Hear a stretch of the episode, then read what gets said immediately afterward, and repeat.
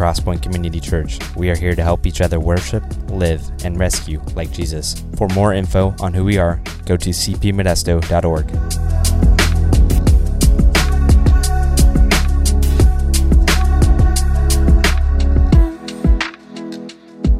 this is your first time with us, uh, really grateful that you're here. Would love to get a chance to, to meet you. My name's Kyle.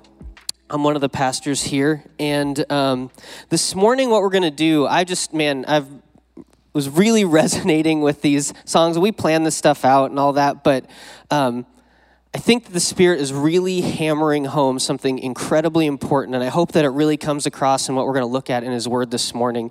That that there is no path forward for us as believers other than toward people who say, Jesus, it is all for you. And I know we say that, and we've been saying that forever. But is what we are doing with our lives and with our bodies and with our intellects and with our jobs and with our monies, is that all supporting what we say with our mouths?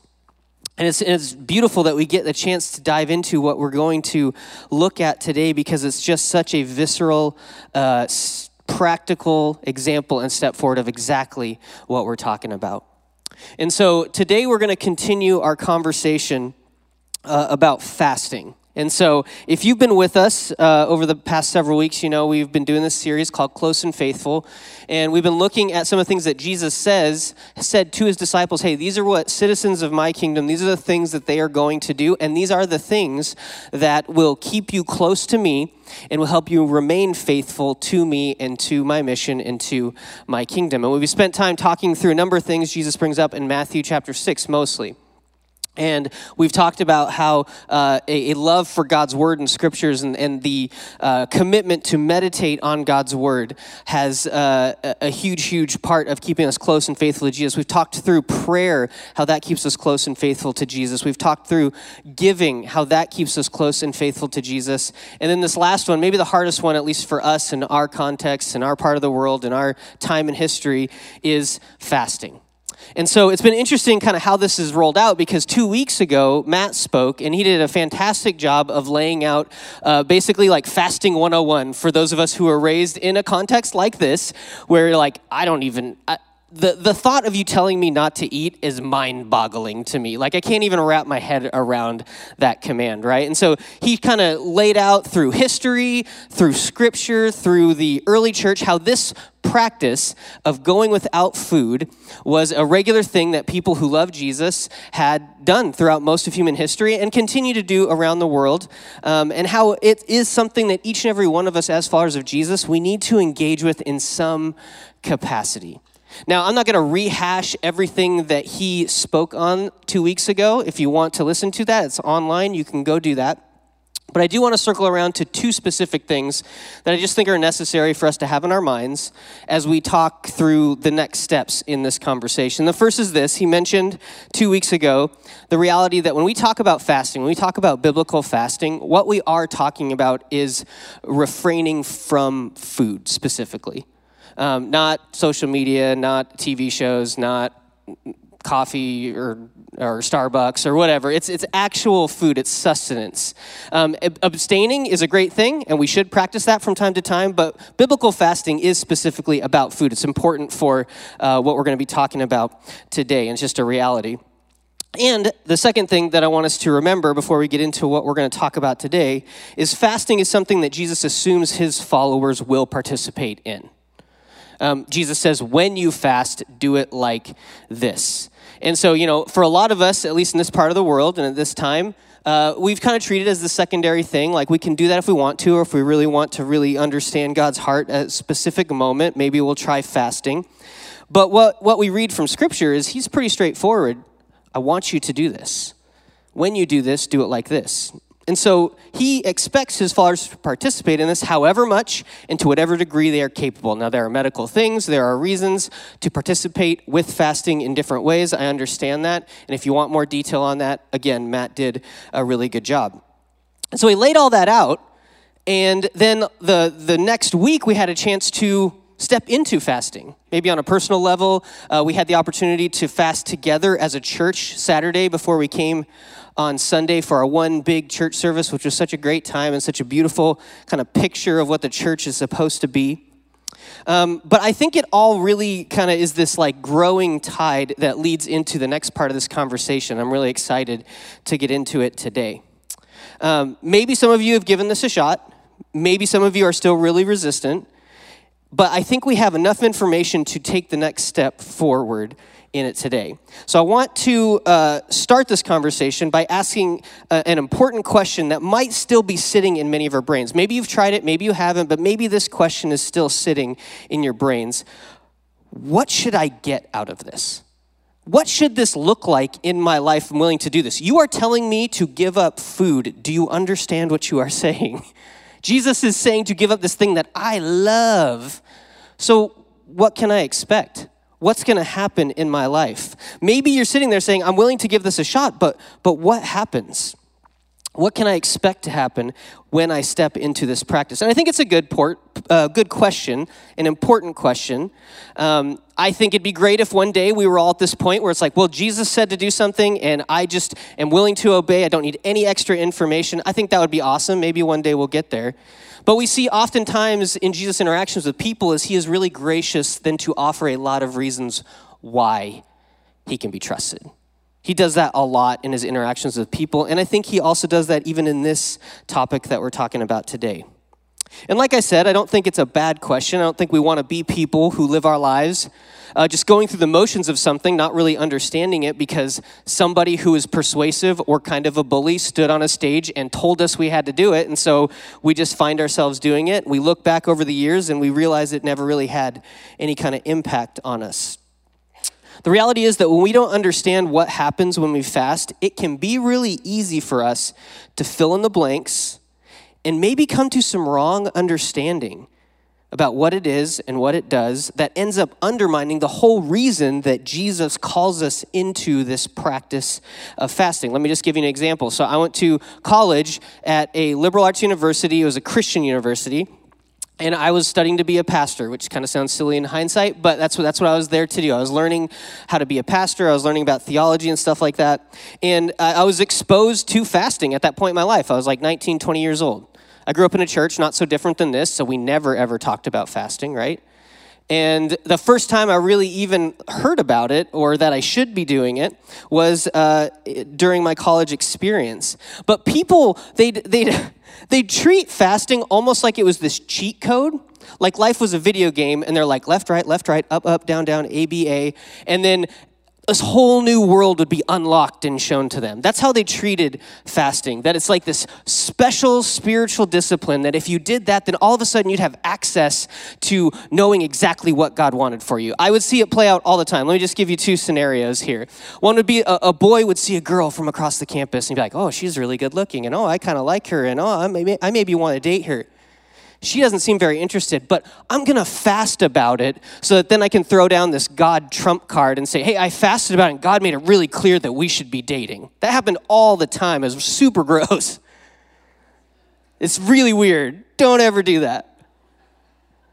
Another example that would happen all the time is about, about the spring semester of every single religion student's, almost every single religion student's uh, senior year, you would never see them in the cafeteria. Why? They were so busy fasting to try to figure out where they were supposed to go after they graduated college. They were fasting to try to figure out what church should I go to? What ministry should I be a part of? They treated it like if I do this one mega spiritual practice, then I'll all of a sudden know things no one else is going to know, and God will make things really, really clear to me. Now, does that happen sometimes? Yeah, I mean, I think that can happen sometimes.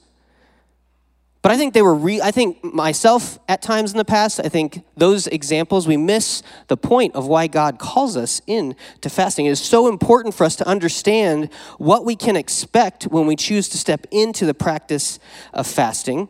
And I believe that we can discover what the effects of fasting will be in our lives by having a really good definition of what it is. I think that was one of the missing components back when I tried it in college, and maybe if you've tried it in your past. I think sometimes because we don't have a good definition of what fasting is, it can be hard to understand what can we expect to be produced in our life if we're willing to step into this.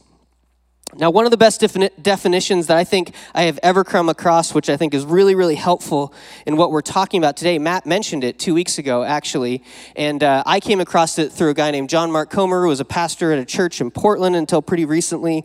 He spoke about fasting, has some really good insight about it. It's certainly been used by a number of different voices. Um, but when it comes to fasting, I think this definition gives us a really great context. Fasting is starving the flesh and feeding the spirit having this definition for what fasting has been really helpful to me. We're going we're gonna dissect it and we're going to look at it here. But when we choose to step into the practice of fasting, what we are doing is we are starving the flesh and feeding the spirit. Okay, before we ever get into the fasting part of this, we need to take a step back and do some defining of what in the world uh, the flesh and the spirit are according to Scripture, right? That sounds like a really nice churchy statement, but you might be sitting there and be like, I don't know what that means either. So can you explain that? There's been this um, uh, major theme in Scripture, all the way from the Old Testament very explicitly in the New Testament, where it lays out this tension that we live in as people who love God and want to live the way that He created us to live, where we have this rebellion in us, this, this desire to do things the way that we want to do them, according to our own best ideas and the things that make us feel the best and the things that we want to happen, versus it lies in tension with this new way that God is calling us to live. We see this in all kinds of people's lives, and we see it explained explained really well in Scripture. And oftentimes it's referred to, this tension, as the tension between the flesh and the spirit. Paul, who was uh, wrote much of the New Testament. He was a hater of Christians, and then he had this amazing experience with Jesus. And he went on to plant all kinds of churches and do all kinds of incredible work for the kingdom. He gives awesome clarity to what this tension is in Galatians chapter 5. So if you want to go there, you're totally welcome to do so. We're going to bounce around a little bit today. Uh, but in Galatians chapter 5, we're going to start reading in verse 13, where Paul lays out exactly this tension that I think so many of us feel. He says this, for you were called to freedom, brothers, which, if we can just pause right there, that, that is like such an encouraging statement to start this. I, I don't know if you have felt this over the last several weeks. The things that we are talking through are weighty, aren't they? They require time, effort, thought. And sometimes they can feel almost like a burden, but I just want to remind us that this is all in service to freedom, the way that Jesus describes it. So while the things we're talking about feel weighty, and, and probably we need to feel a little conviction as we talk through these, this is all Jesus calling us to freedom. For you are called to freedom, brothers, only do not use your freedom as an opportunity for the flesh don't go back to who you were, but through love serve one another. For the whole law is fulfilled in one word you shall love your neighbor as yourself. Paul's referencing what Jesus said, who referenced what the Old Testament said. Verse 15 says, But if you bite and devour one another, watch out that you are not consumed by one another. In verse 16, he starts to really give us some clarity here to what he's talking about. But I say, this is Paul talking to this, to this church, but I say, walk by the Spirit, and you will not gratify the desires of the flesh. He says, walk by the Spirit, and you will no longer fulfill the desires of what he calls the flesh. For the desires of the flesh are against the spirit, and the desires of the spirit are against the flesh. For these are opposed to each other to keep you from doing the things you want to do. So he makes it really clear the flesh and the spirit will always be in conflict with each other. They will always stand in opposition to each other, even to the point where he says to keep you from doing the things you want to do. Can we all just recognize that we can identify with that, right? As followers of Jesus, there's a part of us that tries to keep us from doing what we know we want to do uh, and what God has told us to do.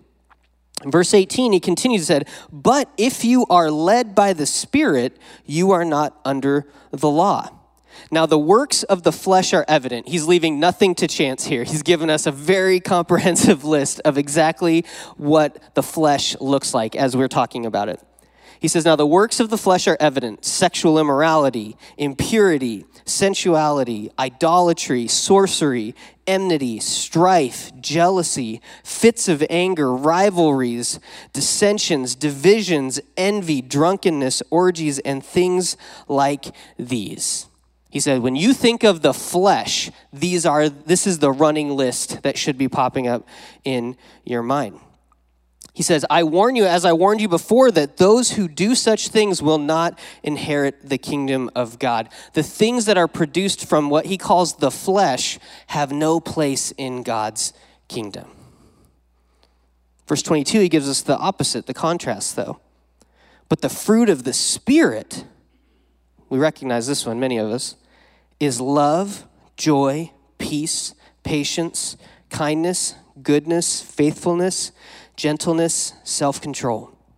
Against such things there is no law. And those who belong to Christ Jesus have crucified the flesh with its passions and desires. Those who belong to Jesus have put to death the flesh and that long list of defining characteristics. So, what is Paul saying here? He's not talking only about our physical bodies, that somehow our physical flesh and bone needs to be got, get, get, gotten, gotten rid of. I'm just going to go with that. Gotten rid of. That's not what he's saying. That's, that's Gnosticism. That's like a, that's a heresy. That's not a good way of viewing the world. It's very, very problematic.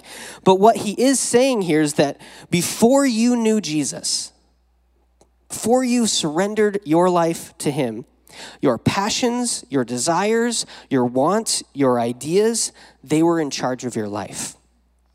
And they have no place in the kingdom. But now that we know Jesus, these things, those things need to get out of here and be replaced by the things of the Spirit. That list of defining characteristics of the Spirit. What he's really talking about here when, when he talks about our flesh is our desires that are out of whack. It's not just our physical body, it's our desires that are out of whack. It's our desires under our own guidance and our own best control. It's the idea of the reaching out and taking, like we saw in Genesis, when, when Adam and Eve reached out and took rather than be willing to receive what God had given them. It's us getting what we want, how we want it, when we want it, on our own terms. Some parts of the Christian family would call it the sin nature. Um, I, I, think another really helpful term as we're talking about the flesh is one that comes from John Mark Comer as well. He calls it our disordered desire, our desires that are out of sync with God's heart. And Paul puts those disordered desires in contrast with what he refers to as the Spirit. The characteristics that show up in our life when we are in sync with the Spirit of God. See, there's this reality, again, that I think we can all identify with here that sometimes in our life as Christians, our strongest desire isn't always our deepest desire. I heard, I heard someone reference it like that this week, and I thought it was really helpful. Sometimes our strongest desire isn't always our deepest desire.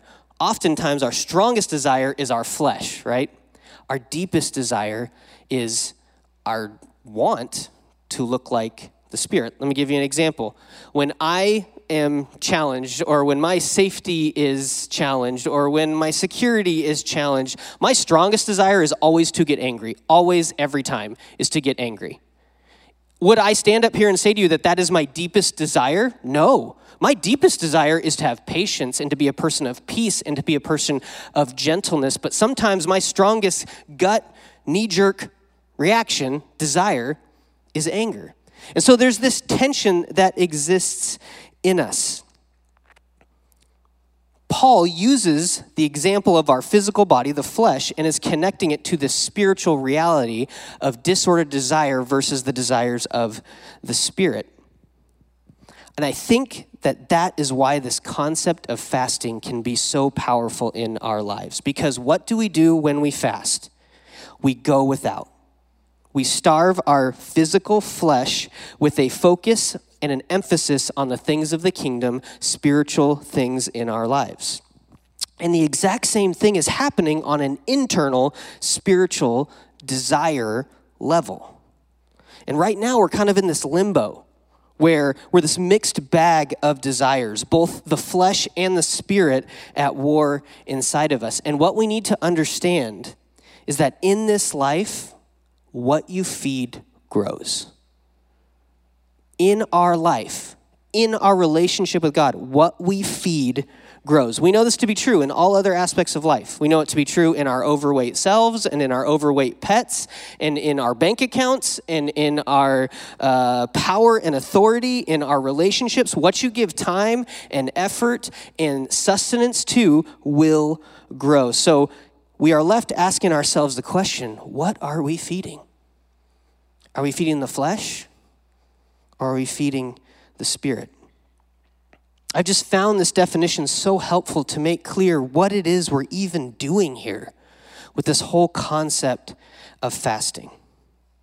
So if we if we all kind of feel okay about that definition, I think it will help us better understand the very things that are produced in our life when we're willing to step into the practice of fasting, whatever it looks like in our lives. So we're left again asking the question what does starving the flesh and feeding the spirit look like in our lives? I want to point us to three things. I know that's so pastory to have three points, but I just want to, want to point us to three things. Um, and what uh, they're not exhaustive absolutely. But I do think that they're common things that are produced in our life when we step into fasting. The reality is, there are some things that will happen in your life, in my life, when we choose to fast that are unique to us. They're unique to our experience, where we're at, maybe unique to our wiring. But I really do believe that if we choose to step into this practice of fasting, the vast majority of us can expect to see these few things happen in our lives. And we can have uh, maybe similar responses to these things that are shown in our life. So the first one is this when we are willing to step into the practice of fasting, we are made aware of what controls us. When we step into fasting, pretty quickly we will become aware of what controls us, good or bad.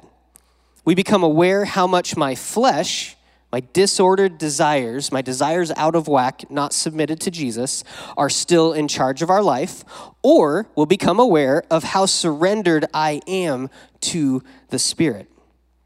Like, I think about it like this you know, if you, not that any of us have entitled, spoiled children. I know no one in this room would have that. But you know, the other person's spoiled entitled child in your life if you've ever gone to a situation where they you know they never get said no to they have everything that they want and you take something from them that they wanted what's the first thing that they do? They throw this massive tantrum right? You've seen children throwing tantrums before and you're like i'm just glad it's not my kid because it definitely could be. We've all been there right? We see these little kids throwing these tantrums and when i when i think about that um, it, it just is a really, really clear picture to me of that's exactly what the flesh is doing when we take something that's important to it from it. It kind of throws a little temper tantrum. It throws a hissy fit. And I just want I just want to let you know that's okay. It is okay when we step into the practice of fasting to notice that our flesh starts to throw a fit because it is a necessary part of recognizing the problem and being willing to surrender it over to Jesus. Reality is, most of us live our lives with, and we just got to recognize this, with enough comfort and control that we most of the time can keep people from seeing what actually lies beneath the surface of our life, can't we? We are really good at adjusting people's perceptions of us, not to mention our own perception of us, all the time. And I think that is especially easy the more we have available to us. The more power we have available, the more resource we have available, the more privilege we have available, the more security we have available. It is easy to keep the things that we don't want anyone to see buried deep down. What is in us that we are really good at ignoring or justifying as, oh, it's not that big of a deal? sometimes needs to be violently drugged to the surface by the Holy Spirit so that it can be dealt with. And fasting very often will do that. Richard Foster, who has written a lot on fasting and other what we would call spiritual disciplines, says it like this. He says, More than any other discipline, fasting reveals the thing that controls us. This is a wonderful benefit to the true disciple who longs to be transformed into the image of Jesus Christ. We cover up what is inside us with food and other good things, but in fasting, these things surface. He gives examples. If pride controls us, it will be revealed almost immediately. He references David. David writes, I humbled my soul with fasting from Psalm 69. He says, anger, bitterness, jealousy, strife, fear, if they are within us, they will surface during fasting. At first, we will rationalize that our anger is due to our hunger. It's, we have a term for it, it's called being hangry, right? Then we will realize that we are angry because the spirit of anger is within us, not just because we're hungry. We can rejoice in this knowledge because we know that healing is available through the power of Christ. In essence, it's getting to the root of the problem rather than trying to treat a symptom. Instead of just saying like, "Oh, I'm just hangry. I just need I just need a good meal and then everything will feel right." Or I just need some comfort food and I'll feel right. The, the act of fasting then points us to that deeper reality that I might have something that I depend on more than Jesus. I might have something that controls me more than the Spirit, and that needs to be dealt with right here, right now. My wife said I was allowed to tell this story to you. So I just need to clarify. I need to preface it with that, all right? My Megan loves Easter time because Jesus rose from the dead, yes, but also because chocolate bunnies are on the grocery shelves. She loves herself a chocolate bunny. And so she bought one the other day and she hid it in the cupboard where we hide all our candy where we don't want our kids to eat it. But somehow Abby found her way to the, the cupboard. She found her chocolate bunny and she pounded the whole thing back. She ate the entire chocolate bunny. And Megan, Megan texted me. I wasn't in town. I was, I was out of town at this, at this, uh, the shepherding thing that we do. And uh, she, she texted me and she's like, "So I did a real bad thing today." And I was like, "Oh no, what happened?" She was like, "I had a terribly disproportionate response to Abby eating my chocolate bunny." And I was like, "What? What do you mean?" She's like, "I was so mad at her." she was so furious and she freaked out. She lost her cool on Abby, which is like not a common thing for Megan in general. And so as we were talking through this stuff the other night, she was like, You're allowed to tell, to tell that story because what a clear example of how much I, in her words, how much chocolate controls me. How dumb is that? Versus how I want to respond to my child who made a bad decision for sure. But she's like, when I was in this moment of crisis, I guess is a way to say it. Like my the, the, the control that this chocolate bunny had over my life was absolutely absurd. But honestly, it was a really good thing because the light was shown on it. She realized how silly is that, and she is able to kind of submit that to Jesus, as silly as that sounds, and be able to make a different choice the next time. Every single one of us are guilty of that. Where when push comes to shove, rubber meets the road, crisis happens, what comes out of us looks an awful lot like that list from the flesh side of things than the list from the spirit. Beautiful thing is, then we have the opportunity to give it over to Jesus. And I do, I just want to say, like, as a, as a word of encouragement in this too, how cool is it that as we practice this and as we draw close to Jesus and as we remain faithful to Him, that we'll begin to notice that what comes to the surface when we fast isn't any longer on that flesh list, but instead it's a characteristic of the Spirit. I long for the day that when I fast, anger isn't what comes up, but instead gentleness is what comes up. And I think it's something that God promises. And that's a really, really beautiful thing and a hopeful thing for us to look forward to. We got to keep going. Second thing that I think we can pretty much count on if we step into this practice of fasting is our dependence will begin to change. As we step into the practice of fasting, our dependence will begin to change. Here's the truth we are all dependent in some way. I know we hate hearing that. We're Americans, we're independent, we do things our own way, but just the stark reality, factual reality, is every single one of us is dependent on something at some point. Can't get around it. Every single person on the planet is dependent on a government or a person or a job or for every single one of us, practically speaking, we are dependent on food. We got to have it. Every single one of us. Eventually, if we don't, we will die. So we can be as independent, do it ourselves, freedom loving as we want. But when it comes down to it, we will always have to come back to get what we need from some kind of food. And that's okay. We need to know that the spiritual that that spiritual growth that God wants for us isn't about becoming independent. Instead it's about changing our dependence from the flesh to the spirit. As I was trying to think about this in a, in a way that made sense I was I was reminded uh, of my first few times being out here and having to drive in like California traffic. So I've told you I've told our church before. I didn't grow up around here. I grew up in Wyoming. Learning how to drive in Wyoming is really different than learning how to drive in Modesto, let alone the Bay Area, right? And so Wyoming, far less people. You, it's plains, so you can like see two hours down the road exactly where you're going. And there was a lot less uh, difficulties when you're traveling, uh, when you're driving in a place like Wyoming versus, uh, especially the Bay Area.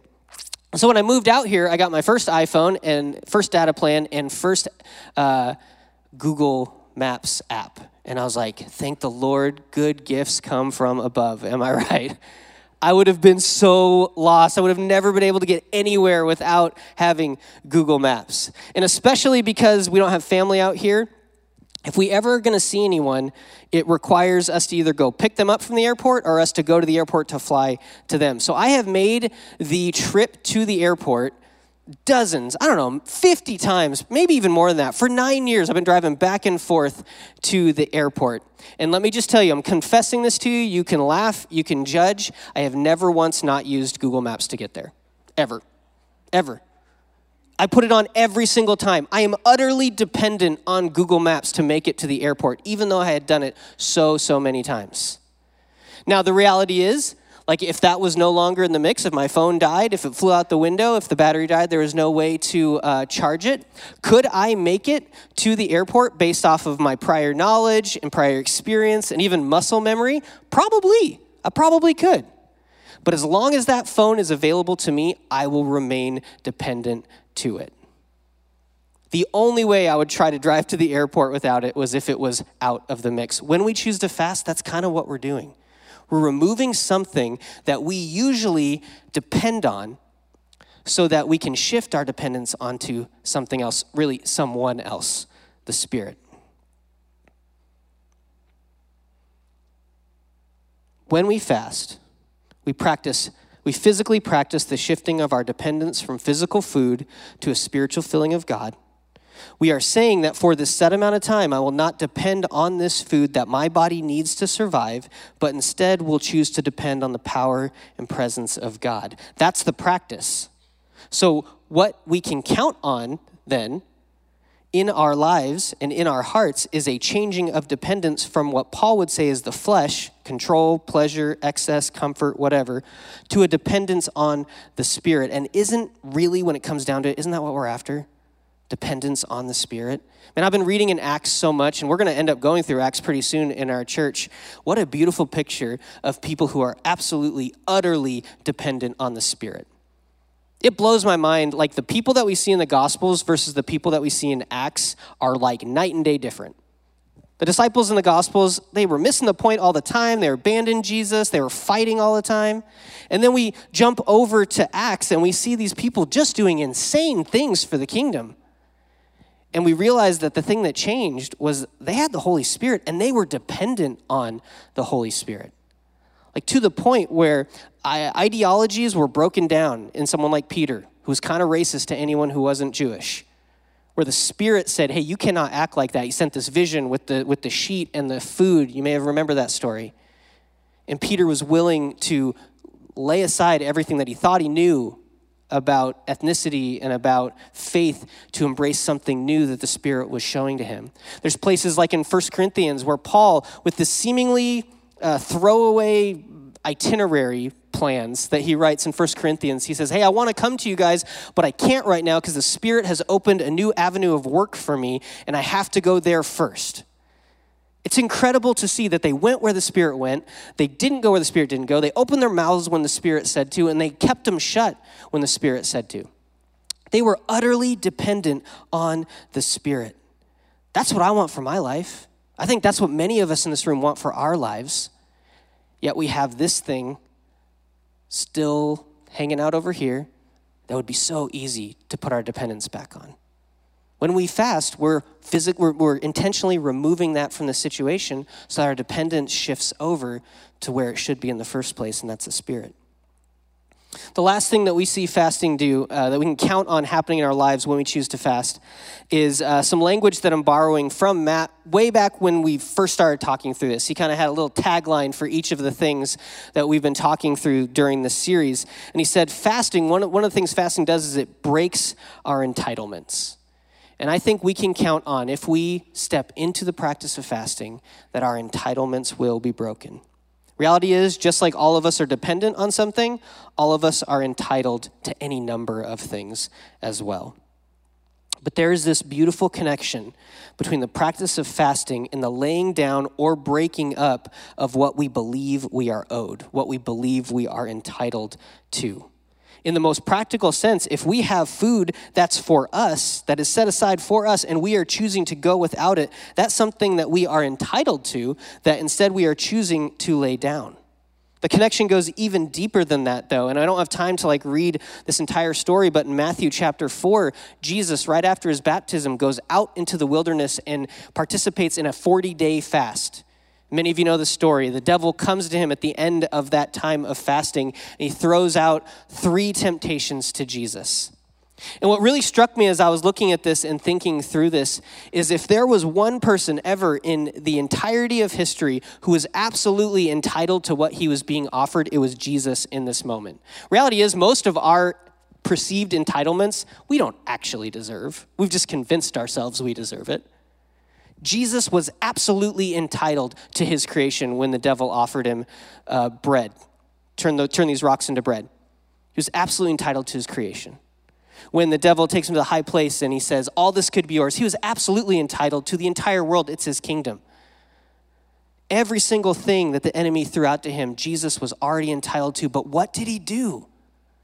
Instead, he laid down those entitlements for something better for what God had assigned for him to do while he was here as a human being. And I don't know, it, it makes our theology get a little messy because I don't know if Jesus needed those entitlements broken in him. We do know that he experienced all the same temptations that you and I experience. So I don't know if he actually needed those broken or if he just did this as a really excellent example to the rest of us.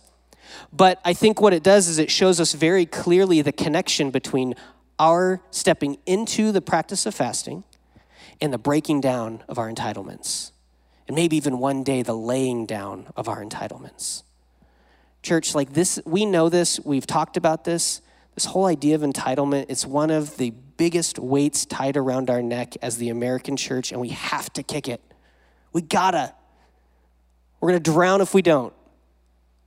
So, whether Jesus needs to obliterate it or bring us to a place where we can lay them down, we have to be rid of it. I believe fasting is one of the most powerful ways to fast track that breaking of entitlement or that laying down of entitlement. He modeled it for us. It's absolutely something we should step into. And it's something we can count on if we're willing to step into this. Now, there's one more piece of this that we just need to mention, and then we'll be done we can step into this practice of fasting, whether it's sun up to sundown, multiple days, long periods of time. We can step into this expecting for these things to happen in our lives and it not come to fruition. And the reason that it won't is because if we step into fasting with the wrong motivation, there is no way that we're going to see these things produced in our life. Because here's the reality this is just a practice. Muslims fast way better than Christians. Hindus fast. Buddhists fast. Your uh, neighbor who's trying to lose some weight fasts. Like it's just it's just a practice. For this to make a difference in our lives, it needs to be under this overarching pursuit of what we've been talking about intimacy with Jesus, closeness and faithfulness to Him. Really, when it comes to fasting, it is all about Jesus. Like, let the Sunday school answers abound because they're correct in this. If we do this apart from a submitting and a surrender to Jesus, we will not see these things be produced in our lives. It's sobering to realize that the very first statement that Jesus makes about fasting deals, and really the, the only really big, clear statement he makes about fasting is dealing with the question of motivation.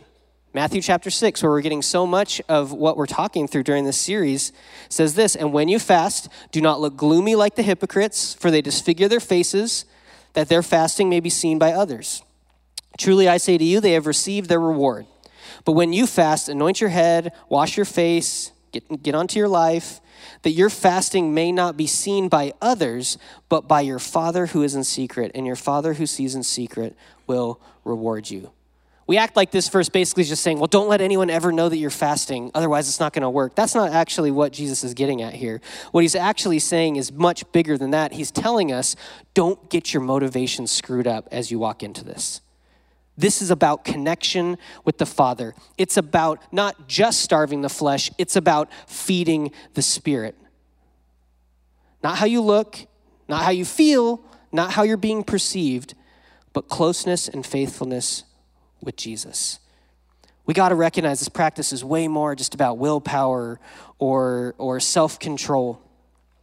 Although those things happen and they're helpful, we must not miss what it's really about. It is all about Jesus, knowing his heart, his minds, or his mind, his reaction, and the things that he would call us to do. So, what do we do from here?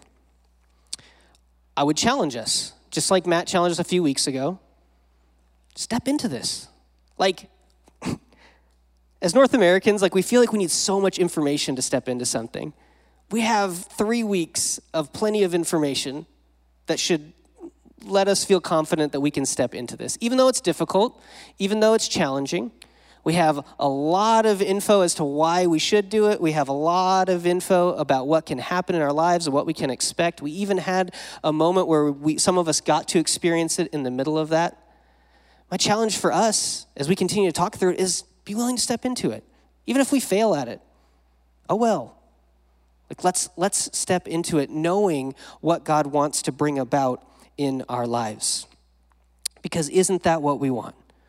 We want to be people who are not entitled. We want to be people who are dependent on the Spirit. We want to be people who are aware of what controls us and make sure that it's the Spirit. And we want our lives to be all about Jesus.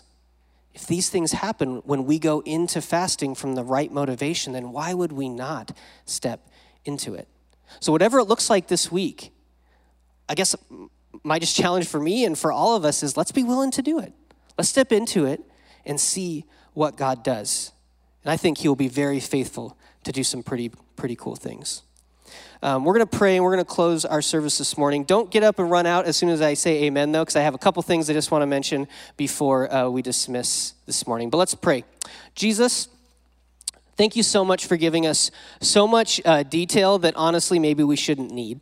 But I am really grateful that you do that you make it clear like what this life is meant to be and you make it clear how we are to walk forward. God you're not a god of like confusion or, or secrecy lord. You, you make it pretty clear what you want for us. God i pray we'd have the courage to step into it. God the the easy things that control our lives and the entitlements that we still really love and the dependency that maybe we don't even realize it's all still at play. But god that's what transformation is. And that's what we want so, God, as we kind of pray through and listen to your voice as we decide what we're going to do with this practice of fasting this week, God, we just pray you'd make it clear. We pray that we would be obedient to do what you say. We love you. We're grateful in your name. Amen.